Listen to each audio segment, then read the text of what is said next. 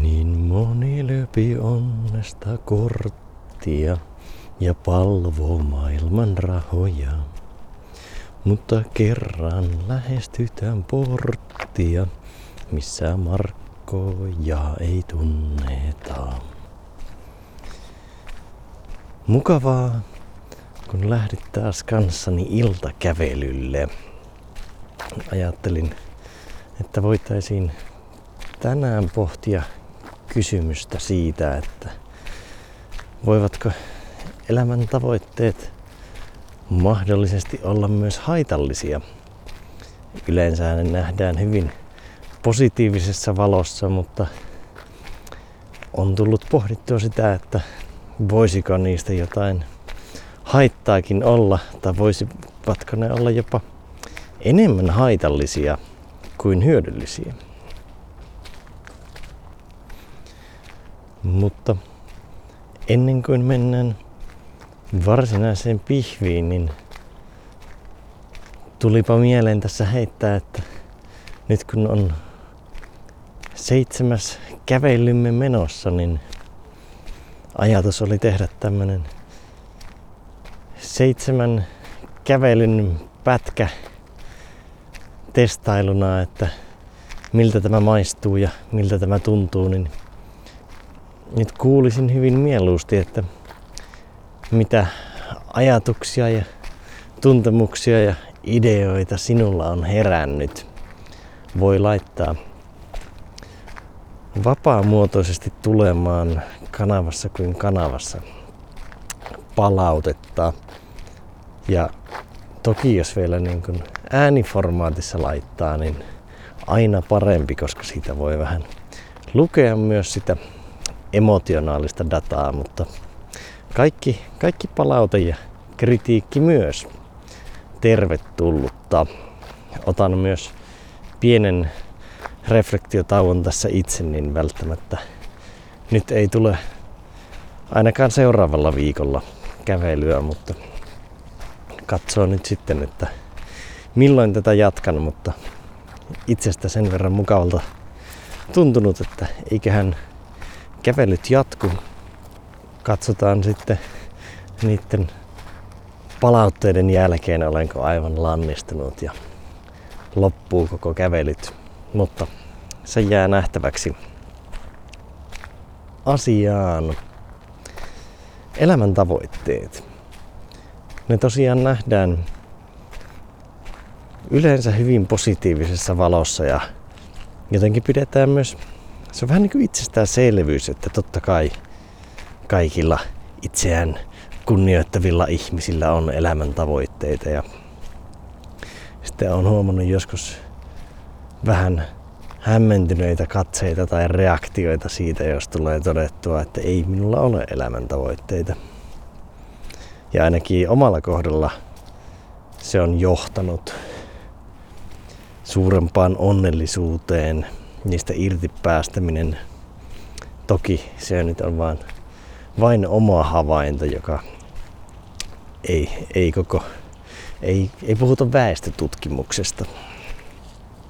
Ja tähän teemaan liittyen on varmaan hyvä tehdä heti alkuun jo pieni tarkennus siitä, että en puhu kaikista tavoitteista, vaan enemmänkin elämäntavoitteista, koska kyllä tavoitteilla on selkeästi paikkansa, etenkin tekemisen tavoitteilla. Siis puhutaan välittömästä tekemisestä, koska ne ohjaa tekemistä ja esimerkiksi mahdollistaa flow-tilaa. Ja myös organisaatiotasolla tavoitteiden hyöty, tai oli sitten vaikka yhteisötasolla tavoitteiden hyöty, on aika selkeä myös pitkän ajan tavoitteiden. Mutta sitten kun mietitään yksilöä, niin onko pitkän ajan tavoitteet, tai voiko ne kääntyä haitallisiksi? Ja kuinka ne tavallaan yksilön mielen sisällä toimii, niin se on, se on semmoinen teema, mitä on tullut, tullut pohdittua. Koska tietyllä tapaa tavoitteethan pohjautuu tyytymättömyyteen nykytilasta ja jonkinlaiseen haluun muuttaa nykytilaa. Ja se ei ehkä tarkoita ääri, semmoista ääripäistä tyytymättömyyttä ja epäkiitollisuutta.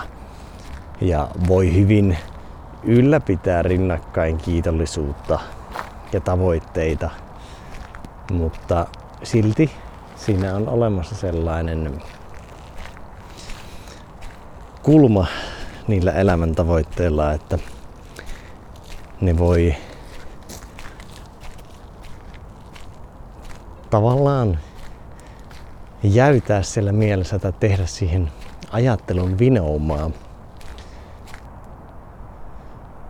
Jos mennään buddhalaiseen ajattelumalliin, nyt muotoilen tämän vähän omalla tavallani uusiksi, mutta uskon kunnioittavani alkuperäistä formaattia, niin sovellettuna elämäntavoitteisiin jokainen elämäntavoite on sitoumus olla onneton siihen asti, kun, kunnes se tavoite on saavutettu. Et on jonkinasteinen riittämättömyys tai nykytilanteen hyväksymättömyys aina läsnä niin pitkään kuin sitä elämäntavoitetta ei ole saavutettu. Ja ehkä sen, sen kulman, minkä näen niissä juuri ongelmallisena, niin palataan siihen meidän kävelyyn, jossa pohdimme tätä kunnianhimoa ja intohimoa ja niiden välistä eroa, niin hyvin usein tavoitteet ja elämäntavoitteet tulee asetettua kunnianhimosta, joka vinouttaa sitä ajattelua jo sinne tavoitteen asettamishetkellä, mutta myös pidemmällä aikavälillä. Että se luo semmoista turhaa jännitettä. Ja voisi jopa spekuloida, että tietyssä ideaalissa ääripäässä intohimoinen ei tarvitse elämäntavoitteita, koska intohimoinen keskittyy pitkälti niihin tekemisen prosesseihin. Intohimoinen tarvitsee ehkä tekemisen tavoitteita, mutta pitkällä tähtäimellä hän tarvitsee vain suuntia elämään. Ei välttämättä tarkkoja määritettyjä tavoitteita tai ainakaan esimerkiksi jotain numeraalisia tavoitteita. Et jos otan omasta historiasta esimerkin, niin joskus tuli asetettua tästä ehkä seitsemän tai varmaan kahdeksan vuotta jo nyt tuli asetettua tavoitteeksi tai visioksi, että haluan vaikuttaa positiivisella tavalla kymmenentuhannen ihmisen elämään ja muuttaa merkittävästi positiivisella tavalla sadan ihmisen elämää. Ja sitten kun kunnianhimo ja skaala ja planit kasvoivat suuremmiksi, niin sitä tuli myös skaalattua niitä lukemia sataan tuhanteen ja tuhanteen ihmiseen. Niin nyt nämä luvut tuntuu aika triviaaleilta.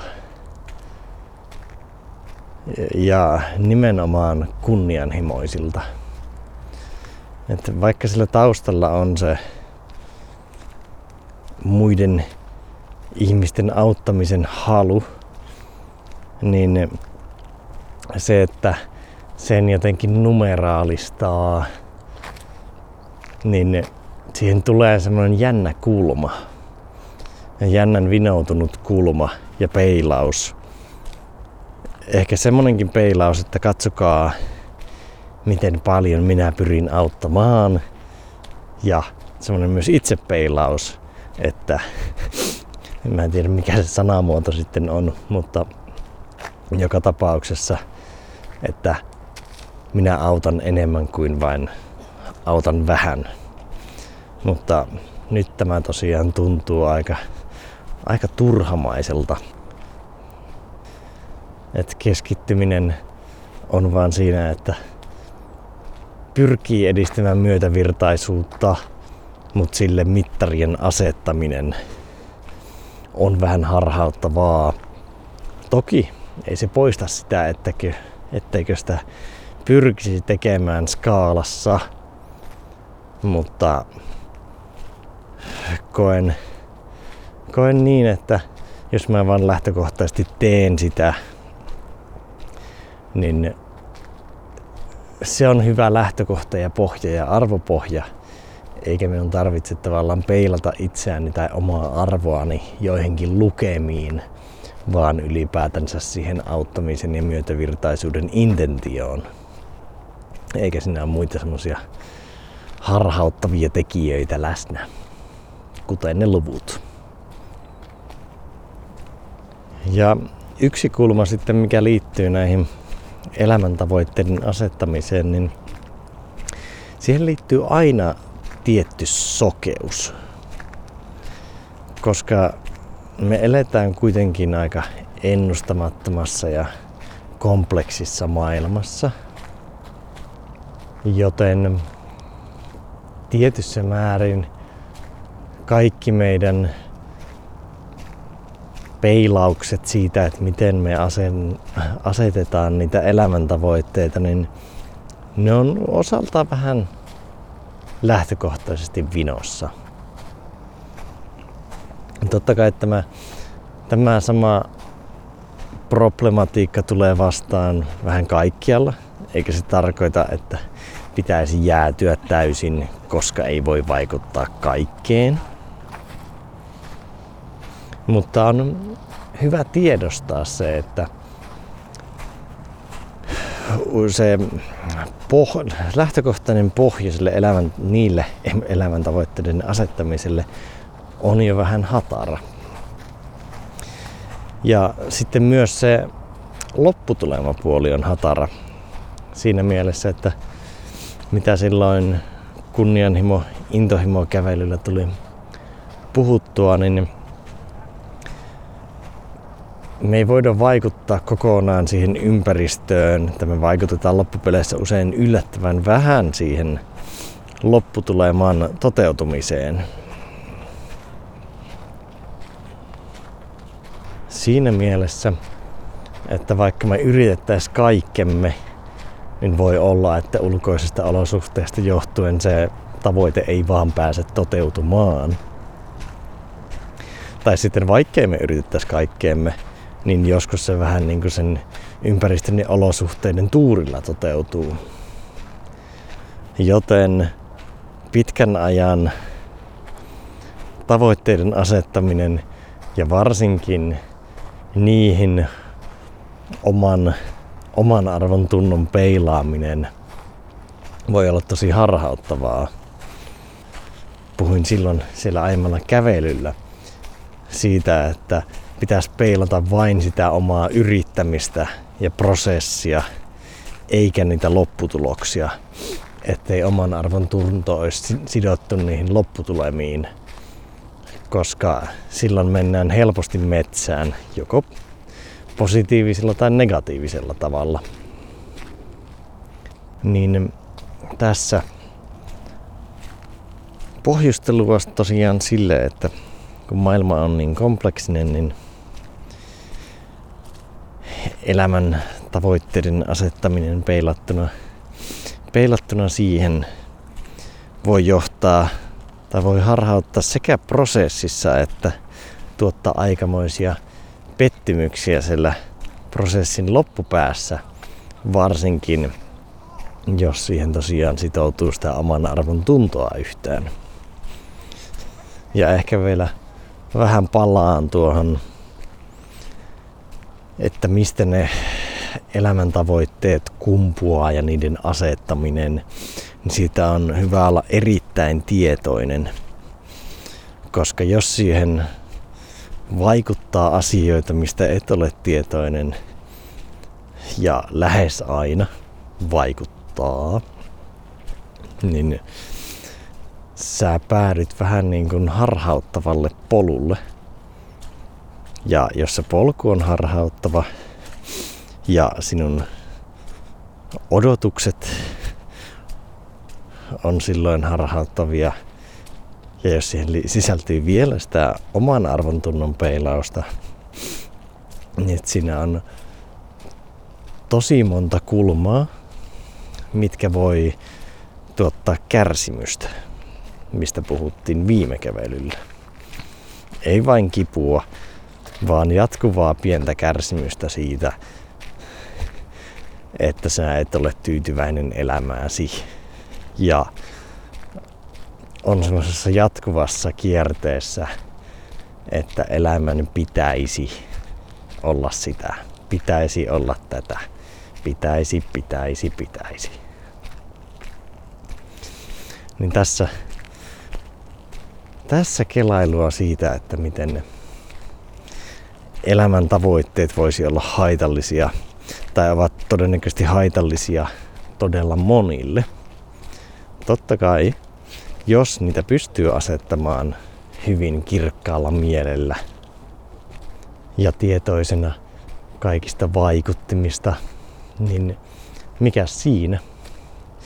Sitten niitä pystyy hyödyntämään hyvänä työkaluna, mutta itse en ainakaan selkeästi ole vielä siinä pisteessä ja mitenkään itseäni jalustalle nostamatta sanoisin, että hyvin harva ihminen on siinä pisteessä, että pystyisi hyödyntämään elämäntavoitteita täysin positiivisena työkaluna, mikä ei harhauta tai tuota yhtään kärsimystä.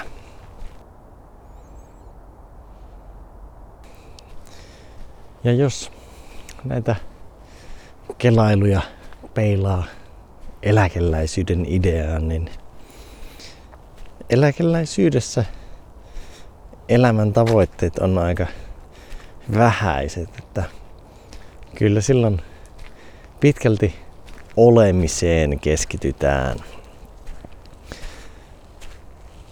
Tai miksei tekemiseenkin, mutta ehkä niin, että siihen tekemiseen ei liity semmoisia ankkureita,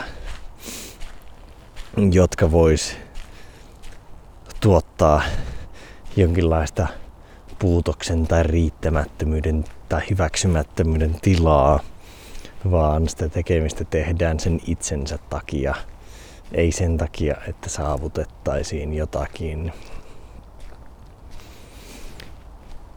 Mutta tämmöisiä keloja herää tuosta kysymyksestä. Huomaan, että oli omassa ajatuksen juoksussa vähän kaivamista, kun vielä hitusen kipeänä, mutta kyllä se, kyllä se ilmaisu sieltä jotenkin löytyi. Mutta eipä nämä iltakävelyjen tuumailut aina kaikkein koherenteimpia ole. Et ehkä loppukaneettina tai mietintönä ennen kuin meidän tiemme eroavat, niin on ainakin omalla kohdallani ja oman kokemukseni mukaan huomannut, että tekemisellä, välittämällä tekemisellä on aina hyvä olla tavoite. Yhteisöissä on hyvä olla pidemmän ajan tavoitteita tai joku jonkinlainen visio, minkä ympärillä työskennellään ja ollaan. Mutta sitten taas yksilötasolla kannustan pohtimaan, että tarvitseeko niitä elämäntavoitteita olla. Ainakin itsellä viimeiset pari vuotta on enemmän se on tuottanut vapaudellisuutta ja semmoista tiettyä Voisi sanoa myös leikkisyyttä ja ehkä semmoista vakavuudesta poistumista, kun ei ole ollut niitä elämän tavoitteita ja niihin ankkuroitumista. Niin se on vapauttanut omaa olemista ja tekemistä, koska ne pitkän ajan peilit kumminkin sitoo ja tekee, ne vähän siellä jäytelee mielessä ja tuottaa semmoista myös tietynlaista ripustautumista. Mutta sille on kyllä huomannut tarpeen, että jonkinlaisia suuntia kannattaa olla, koska muuten se oleminen ja tekeminen voisi helposti tuntua merkityksettömältä. Mutta siinäkin menisin semmoisella minimum effective dose periaatteella, että sen verran vain sitä suuntaa ja ankkuria, kuin on hyödyllistä ja mikä ei tuota yhtään kärsimystä. Et jonkinlaista vähän niin kuin elämän ristiriitaa on siedettävä, jos nyt ei munkkina, munkkina elä Tiibetissä, niin siinä, että on kiitollinen nykytilaan, mutta silti pystyy yllä, tai pitää siinä rinnalla yllä semmoista kehityksellistä näkökulmaa, niin ne on väkisin ristiriidassa. Et siitä, siitä ei vaan oikein pääse yli. Toki kuulen mieluusti ajatuksia, jos, jos joku on tämän onnistunut pysyvästi ratkaisemaan, mutta en vain itse ole siitä tietoinen, niin mielelläni kuulen ajatuksia, mutta vaikka sinne voi päästä hyvin pitkälle, että ne olisivat mahdollisimman vähän ristiriidassa, niin tuntuu, että siinä väkisinkin pysyy yllä jonkinasteinen ristiriita, mikä sitten tuottaa sitä jäytävyyttä, mutta ainakin yksi keino, millä niin kuin minimoida sitä ristiriitaisuutta, on se, että ei pidä niitä pitkän ajan elämäntavoitteita. Voi olla, että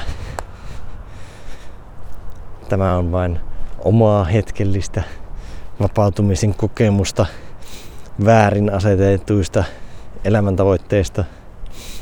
No sitä se, sitä se joka tapauksessa on, mutta sitä en tiedä, tuleeko pyörrettyä näitä puheita, mitä tässä, tässä turinoin, ja palattua elämäntavoiteakselille.